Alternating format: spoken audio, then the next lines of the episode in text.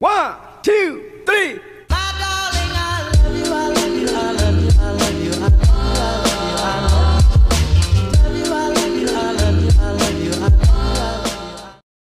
Hola, hola y bienvenidos a De Corazón Abierto Podcast. Yo soy Regina Cebes, su host, y gracias por estar acompañándome en este nuevo episodio del podcast. Estoy muy feliz, como se pueden dar cuenta en mi voz. La realidad es que hay dos cosas pasando en este momento. Estoy estrenando un gadget que me mantiene el micrófono todo el tiempo en el lugar adecuado para que se escuche mi voz muy bien.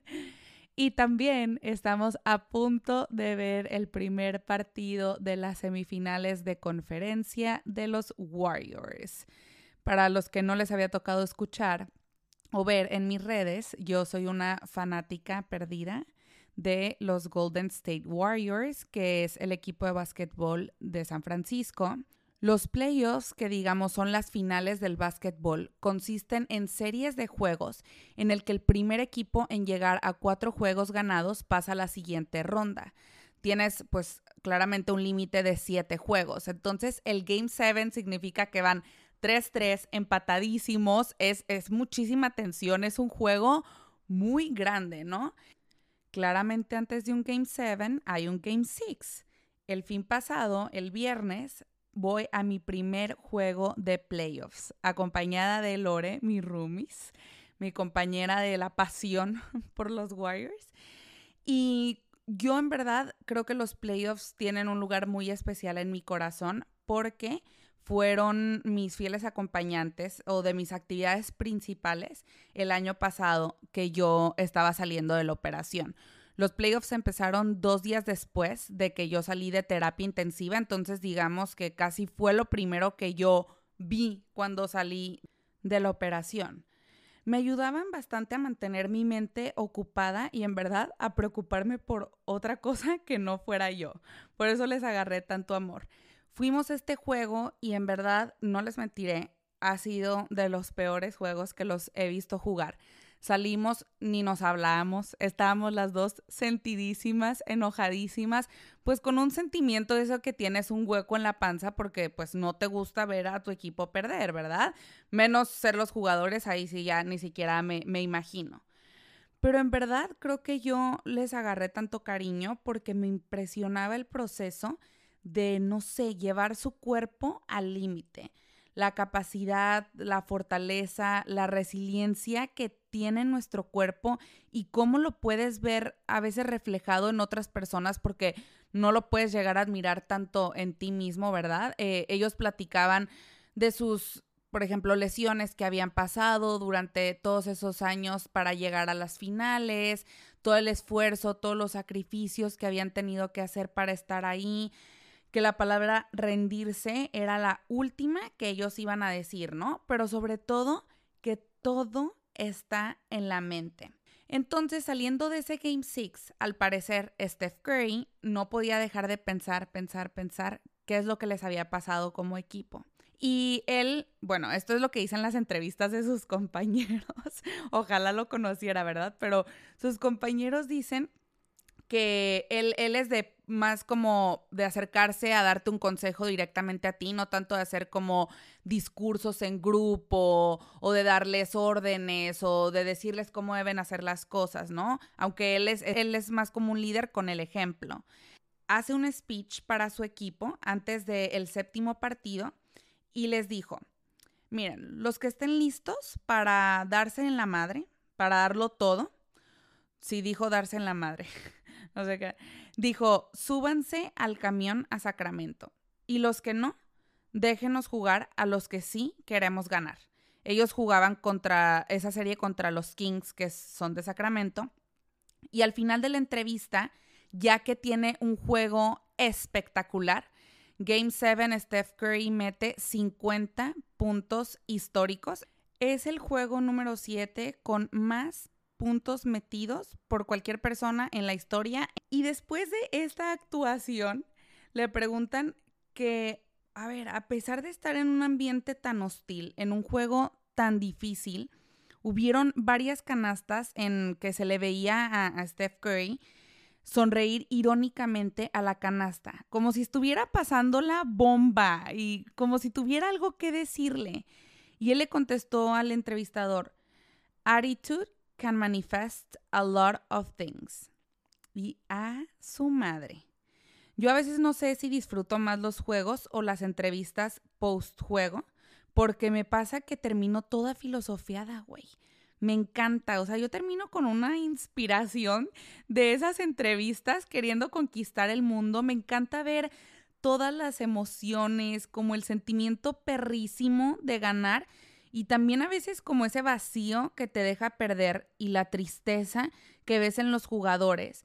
Él también decía que su juego se basa en el next game mentality.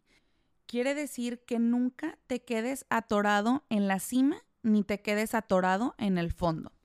Lo más importante, una vez que tocas fondo, o te quedas ahí o descubres cómo ir hacia arriba. Siempre tienes el poder de decidir dónde quieres poner tu energía. Ay, no, ya me emocioné porque aparte ahorita es el primer partido contra los Lakers después de que grabé este episodio.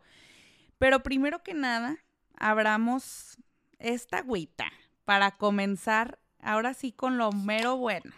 Ya que les di aquí una clase, según yo, de básquetbol y los playoffs y Steph Curry, ¿verdad? este es un capítulo, no les mentiré, fuerte.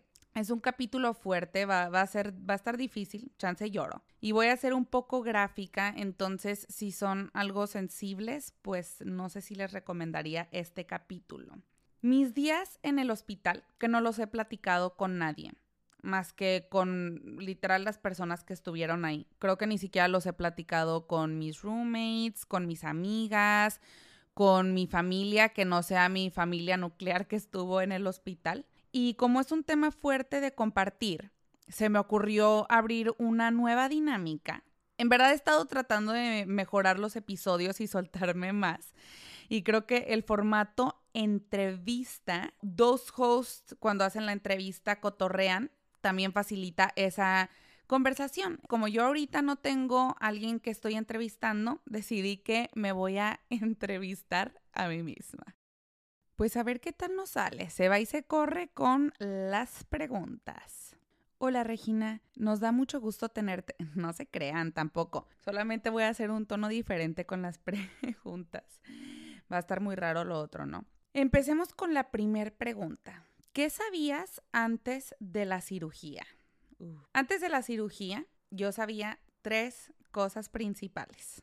Sabía que la cirugía de corazón abierto requiere abrir la pared torácica para que el cirujano pueda alcanzar el corazón más fácilmente. Los cirujanos realmente tienen que cortar el esternón y separar las costillas. O sea, en español te rompen en dos. Eh, bueno, el pecho en dos. También sabía que durante la cirugía iba a estar en bypass, es decir, que una máquina iba a conectarse a mi corazón y se iba a hacer cargo temporalmente de eh, la función del corazón y de los pulmones, hacer circular mi sangre a través del cuerpo mientras también la sangre se alejaba del corazón.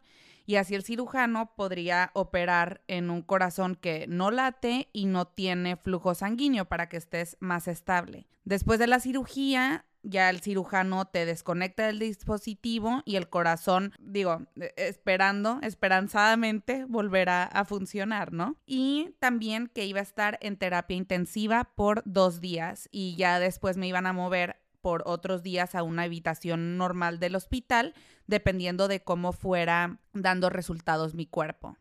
Ahora una pregunta más interesante. ¿Qué no sabías antes de la cirugía? Cosas que no sabía. Todo lo que me acabo de encontrar en un artículo de qué pasa después de una cirugía de corazón abierto. Creo que esto solo me recuerda que ni todos los artículos ni todos los libros, ni todos los doctores, ni todo el amor de mi equipo de apoyo que tenía me hubiera podido preparar para lo que se venía para todo lo que está a punto de vivir. Y creo que así es la vida. Muchas veces se siente como si todas las experiencias, todo lo aprendido, todo lo vivido, todo lo que hemos descubierto de nosotros mismos y también todos los que se han cruzado en nuestro camino, como si nada pudiera prepararnos lo suficiente para todo eso que como que nos agarra en curva para los momentos inesperados que, nos agarran de trancazo o a los que nos enfrentamos, eh, fantasmas que no conocíamos. En verdad suena muy dramático, pero creo que no siempre vamos a saber de qué se trata la vida y tenemos que aprender a entender que no saber exactamente es vivir. Y hablando de no saber, ¿cuál fue el momento más difícil de estar en el hospital? Creo que más que estar en el hospital fue el despertar en terapia intensiva y estar intubada.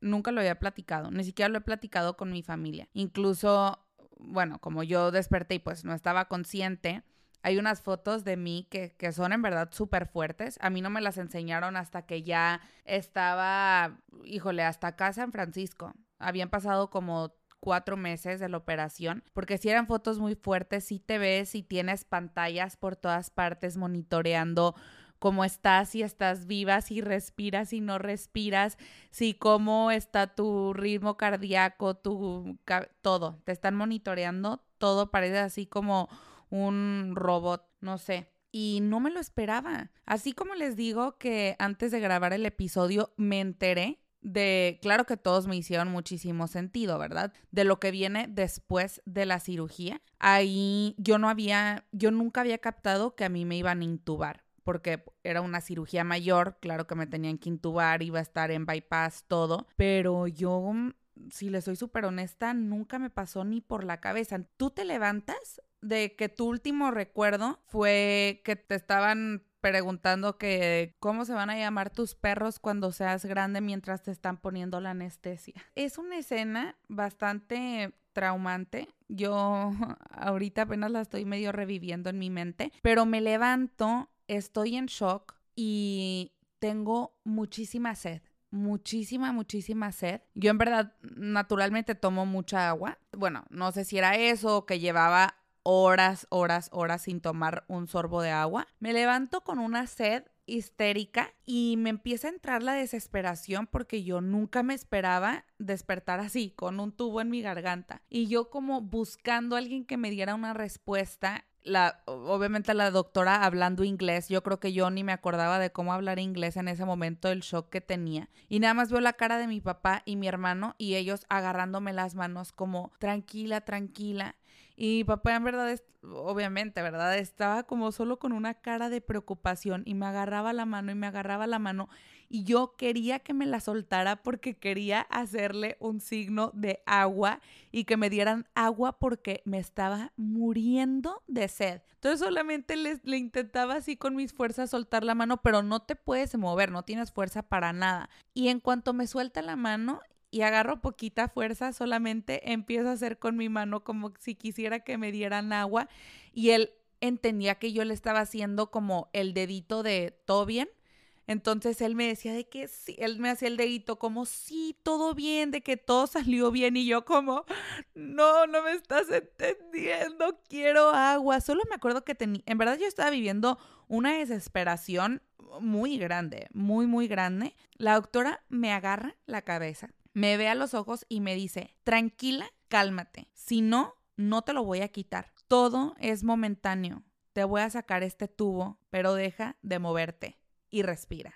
Y pasó. Me calmé, respiré, me quitaron el tubo, me intentaron dar agua, la regresé toda porque, bueno, con la anestesia te da muchísimas náuseas y muchísimo asco todo, hasta el agua. Entonces la acabé regresando, pero bueno, tan siquiera ya, ya no tenía ese tubo, ya estaba un poco más tranquila. Y en verdad, creo que las cosas que más me tomó por sorpresa fue, ya que estaba un poquito más consciente y que se me habían pasado los efectos de todo lo que te ponen en la cirugía, ¿verdad? De la anestesia, de los analgésicos, de los medicamentos. Me toma por sorpresa el dolor. El dolor era algo que yo nunca me imaginé así, ¿verdad? Obviamente yo sabía que iba a haber un dolor y que era una operación bastante dolorosa, me lo había dicho todo el mundo, todos los médicos, todos los reviews en internet. Pero yo tengo el umbral del dolor muy alto. Esto es heredado gracias Vita, mi abuelita. Ella tiene el, el umbral del dolor muy alto. Realmente creo que yo aguanto mucho dolor Nunca me imaginé sentir ese dolor. O sea, no existen, no existen ni existirán palabras en el diccionario para describirles lo que yo sentía todos los días. Y si estornudaba o tosía o me reía, ni les cuento. O sea, solo pasaba y me salían lágrimas y lágrimas y lágrimas porque ni siquiera tampoco puedes llorar.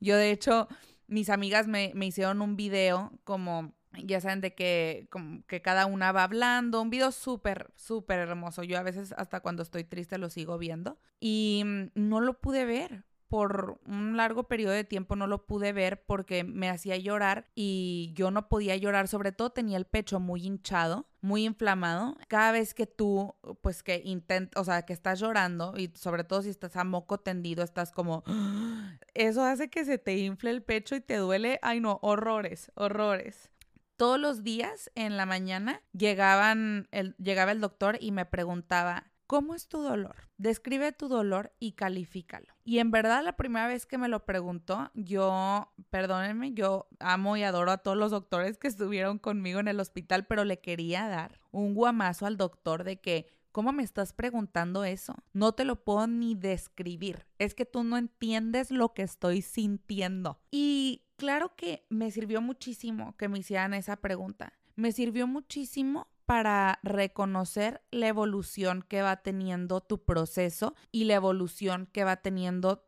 tu cuerpo. Ni siquiera les digo a medida que pasan los días, a medida que pasan las horas. Es increíble increíble los cambios que tú puedes ver cuando en verdad agarras así microscópicamente cada uno de tus logros y eso voy a hablar un poquito más, eh, más adelante. Pero cuando pasas por algo así, por una operación así, y, y, también por mucho tiempo sobre todo de estar en cama o alguna lesión muy fuerte, un cambio así de abrupto a tu cuerpo, te vuelves como un bebé. Es raro porque tienes que aprender a hacer todo otra vez, pero ya lo sabes, ¿no? O sea, solo que tu cuerpo no te da para hacerlo. Es un proceso bastante extraño. Yo la verdad nunca traté mucho de entenderlo, sino más bien, no sé cómo explicarlo, como de vivirlo, ¿no? Te tienen que ayudar en cada cosa que hace. Desde moverte en tu cama hasta cosas chiquitas como agarrar una cuchara. Tienes, como les platicaba, muchas náuseas, no te gusta nada. La anestesia a mí me pegó durísimo, durísimo. Vomitaba hasta el agua. Incluso Semanas después, la anestesia me seguía dando calambres en el cuello porque te ponen tal grado de, anestesia y para que tu cuerpo la deseche. Eh, lo bueno que tengo a Super Geor, que ella me, me pudo calmar y decir, es normal, no te asustes, no te vas a quedar chueca, no pasa nada. Pero todos esos como cambios en el cuerpo y dolores también son cosas que o síntomas que te van advirtiendo los doctores para que no te asustes y no tengas ese shock de, ah, no entiendo qué me está pasando. Bueno, no te puedes mover, te tienen que ayudar para hacer todo, oigan, todo. Ir al baño, bañarte, caminar, partirte la comida, servirte agua. A mí el que, lo confesaré, el que más me traumó fue respirar. En la operación tus pulmones están colapsados. Tienes una maquinita que te dan después de la cirugía en la que tiene varios cilindros con bolitas. A lo mejor la han visto. Se lo da mucho como a las personas que tienen asma o problemas respiratorios y tú soplas por un tubito y vas así, e, en cuanto más vas ejercitando y abriendo tus pulmones, pues obviamente esas bolitas van llegando más alto, ¿no? Entonces todos los días me ponían una meta, como este día tu meta es llegar a tal número, a tal número, y se quedaban viéndome a ver si llegaba al número. Y yo como, bueno, ya voy a descansar, denme chance, y ellos como, otra vez más. Y yo como, no, ya quiero descansar. Otra vez más. En verdad, yo estaba como en un bootcamp de recuperación oficial. Tenía a mis amiguitos en el hospital. Carl, que me acompañaba a caminar, que hasta mi papá se ponía celoso porque Carl era como, eh, ¿quieres que vayamos a caminar? Y mi papá de que, ay, sí, los acompaño. Y Carl, no, no se preocupe, señor, yo la acompaño. No tiene que venir con nosotros. Y mi papá, pues yo quiero ir con ustedes, ¿qué le pasa?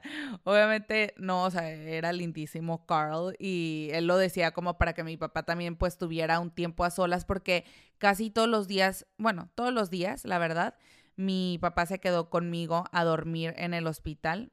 Mm, baby, te quiero decir que tú ya tienes un lugar en el cielo, o sea, garantizado.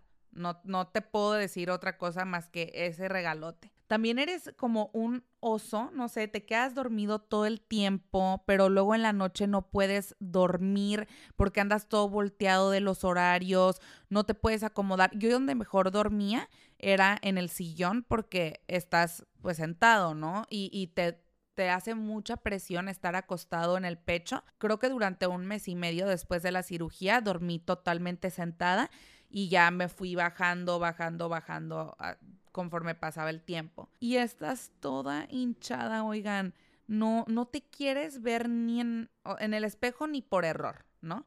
Yo nunca había visto, dejen ustedes visto, yo no sabía que mis piernas podían estar de ese tamaño.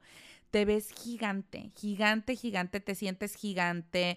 Obviamente bueno, si, si, ustedes me ven, yo soy mucho de traer accesorios, anillos, collarcitos, pulseritas, aretitos. Me encanta todo ese guateque. Claro que no traía nada y qué bueno porque ni me cabía, no me lo hubiera podido sacar en no sé cuánto tiempo. Y te hacen estudios de sangre todo el día.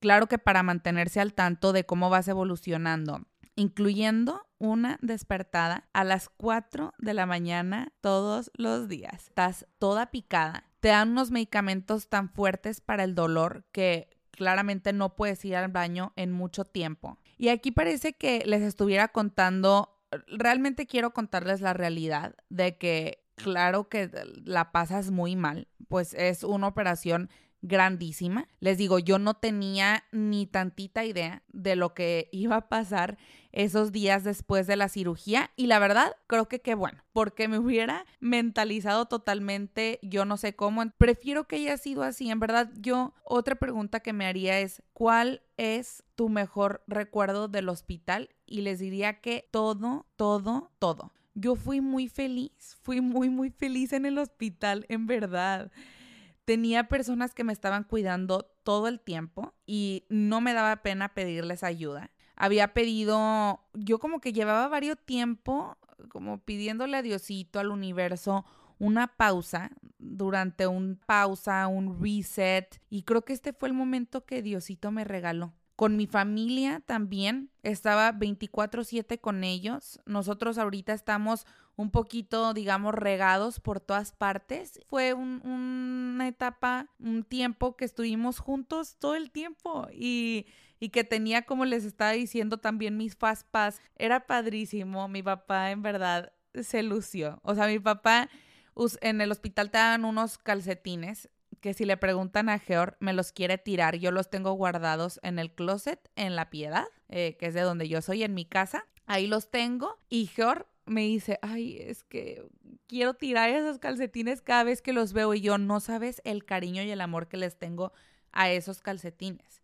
Mi papá se pedía los mismos calcetines y salíamos a caminar los dos con nuestros super calcetines.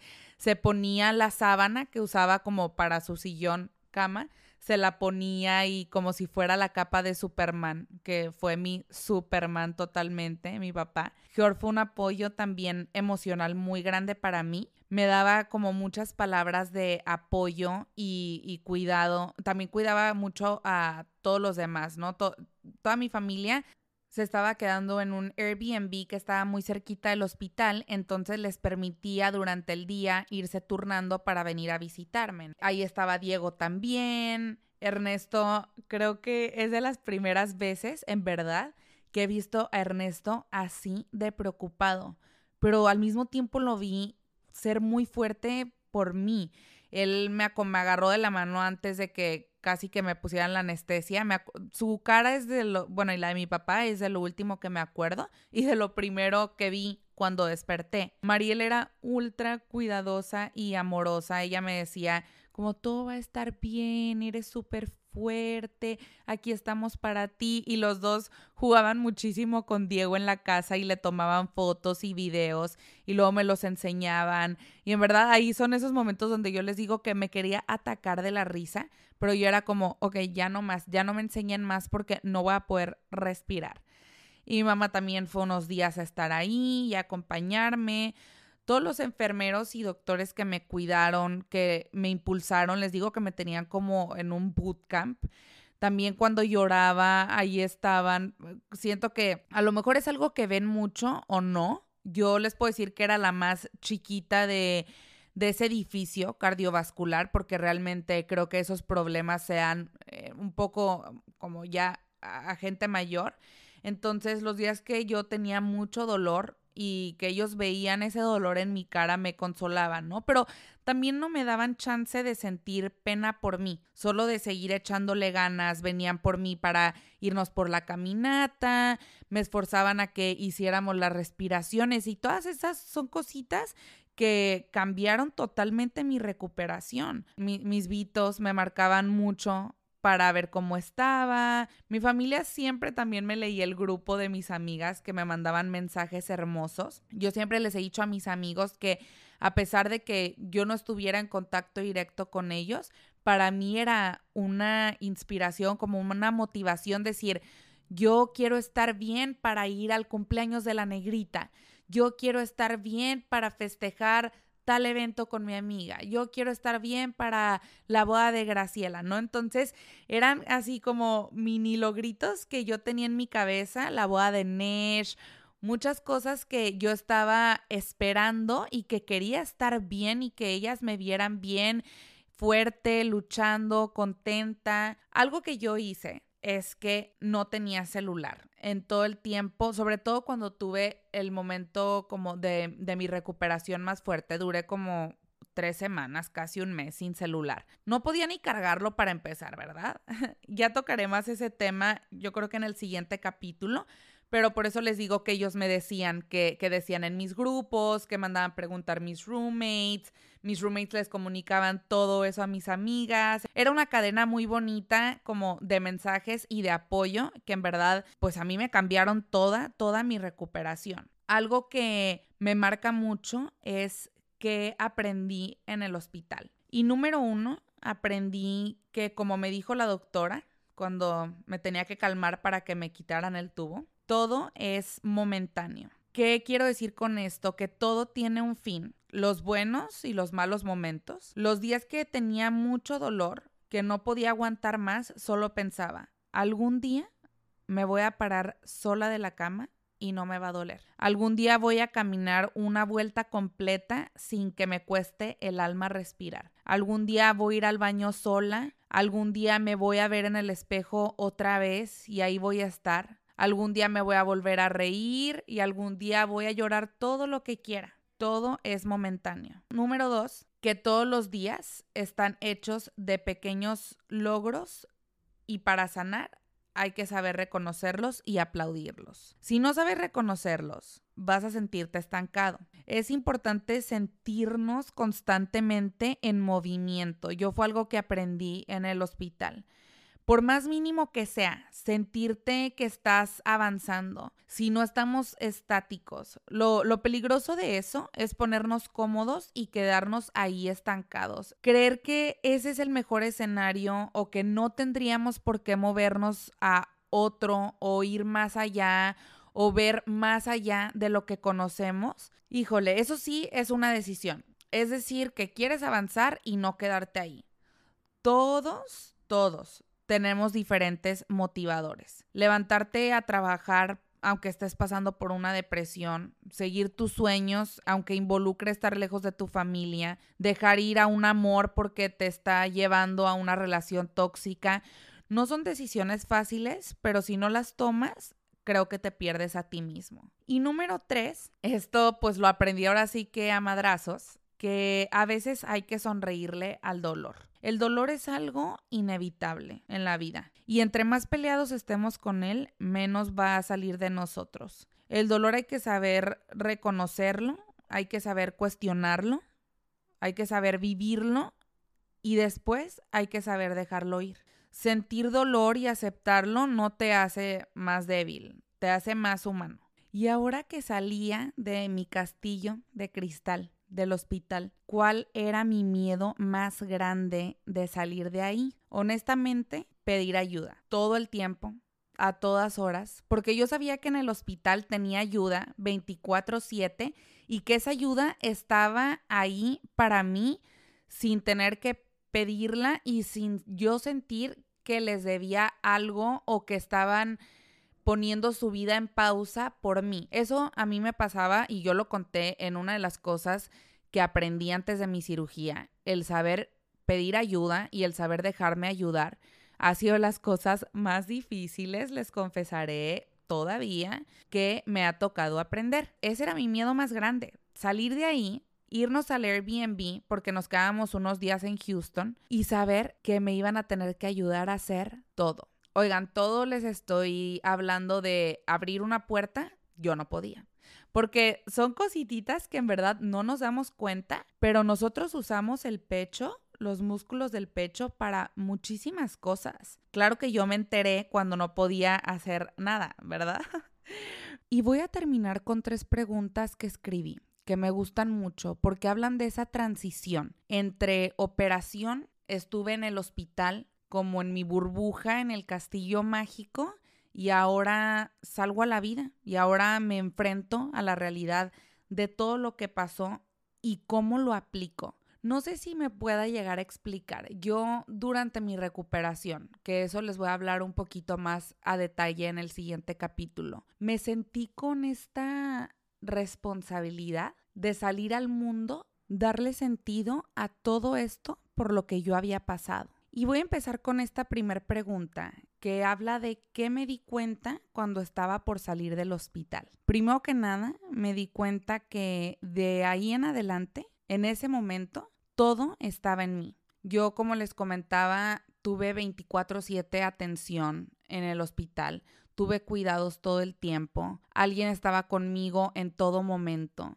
Claro que yo saliendo iba a tener, pues gracias a Dios, todo el apoyo familiar y ese soporte por parte de mi familia, de mi sistema de apoyo para moverme, ¿verdad? Para sentirme bien emocionalmente, para crecer, para salir adelante todos los días. Pero esa decisión de levantarme, esa decisión de moverme, esa decisión de recuperarme iba a estar en mí todos los días y no iba a ser responsabilidad de nadie más más que de mí misma. Entonces yo sentir todo eso me causaba un impacto como, madres, neta sí quiero salir, sí quiero enfrentarme a todo eso, pero al mismo tiempo, ¿cómo lo vi yo? Yo el salir del hospital, en verdad yo sentí que estuve en el hospital tres meses, estuve ocho, diez días.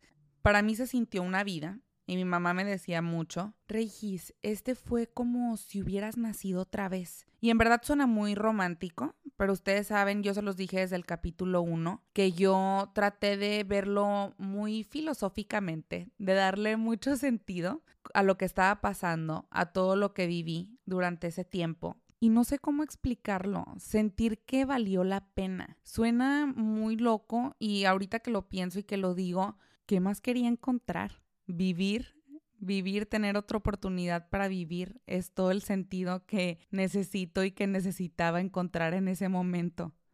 Fue difícil salir del hospital. Salía con una cicatriz que cubría la mitad de mi pecho. Salía con muchas ganas de cuidarme y amarme a mí misma y también con muchas ganas de vivir. Y finalmente, ¿qué sí sabía cuando salía del hospital? Regresando al punto número uno, de cosas que no sabía antes de entrar a la operación y cosas que sí sabía, de cómo la vida muchas veces te agarra en curva y nada ni nadie puede prepararte exactamente para lo que vas a vivir. Yo nunca hubiera podido vivirlo realmente así si no fuera por todas las herramientas que vivían en mí y por las que había trabajado durante años. Años, años. Tú pones los cimientos de cómo vas a enfrentar esas situaciones. Yo me he dado la tarea de cuidar y priorizar a mi familia y a mis amigos. Yo planté esas semillitas en mis relaciones y ellos fueron mi más grande apoyo durante este proceso. Yo llevaba dos años yendo con Lau a terapia y ahí cultivando herramientas para vivir situaciones sin perderme a mí misma. Muchas veces mi papá bromeaba, oye, hasta parece que casi vas a cancelar la cita con el doctor o la cirugía por tener cita con Lau. Y yo le contestaba a broma, pues casi, casi, baby. Es que yo no puedo entrar ahí sin saber que mente corazón y cuerpo están todos en sintonía. Yo sabía perfectamente que a mí estar bien conmigo misma me iba a sacar adelante, me iba a curar. Y realmente Lau hizo una meditación preciosa conmigo antes de entrar a la operación. Y yo entré a la operación tranquila, entré a la operación sin miedo, entré a la operación sin dejar ahora sí que nada atrás, por eso también hice la actividad de decirles a, mi familia un día antes lo que aprendí, las 10 cosas que aprendí antes de la cirugía, todo lo que les agradecía, porque yo quería dejarlo todo ahí. Les digo, muy pocas veces tuve ese sentimiento de, híjole, me voy a morir, pero yo estaba presente en lo que estaba viviendo y todo eso lo he aprendido a, a través de mis años de trabajo con Lau. Ya a mí llevaba años alimentándome sanamente y haciendo ejercicio, priorizando mi sueño. Claro que mi edad era un factor súper importante para mi recuperación. Yo era casi que la persona más joven en todo el edificio de cardiología. Operaciones o diagnósticos como el que yo tenía los encuentras en personas adultas que también sus células no se regeneran al ritmo que las mías por mi edad, que por el movimiento y los cuidados que he tenido, porque gracias a Dios no tengo otra enfermedad que hubiera podido complicar las cosas.